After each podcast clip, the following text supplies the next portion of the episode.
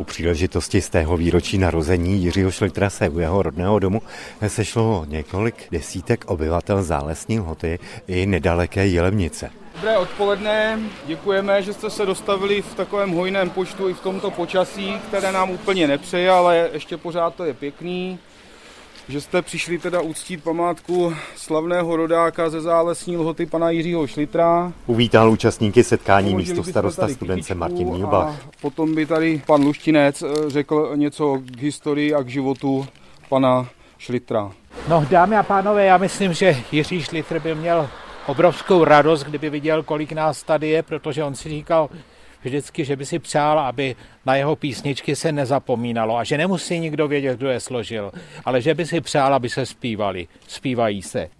Šlitrovy písničky se hrály a zpívaly samozřejmě i v zálesní lhotě a to díky Jelemnické zušce. A já jsem se ještě emeritního ředitele Jelemnického muzea Jana Luštince vyptal na některé zajímavosti za Šlitrova dětství na Jelemnicku. On tady prožil dětství v zálesní lhotě, ale vlastně také první školní léta. Ano, přirozeně jeho tatínek byl tedy řídícím učitelem na České menšinové škole, tak eh, by bylo asi nelogické, kdyby u něj neabsolvoval základní školní docházku, tedy obecnou školu. Takže to, že se někde občas uvádí, že obecnou školu absolvoval v Jelenici, není pravda? Není to, není to pravda. On nastoupil potom, jak bylo zvykem, tedy na Jelenické gymnázium a tam se dostal do velice dobré třídy, která měla vysokou úroveň a také do vynikajícího pedagogického kolektivu. Takže já myslím, že měl veliké štěstí, protože tam vznikla celá řada podnětů, které o tom ho, myslím, i v životě provázely. On totiž vlastně nebyl jenom geniálním muzikantem, jak se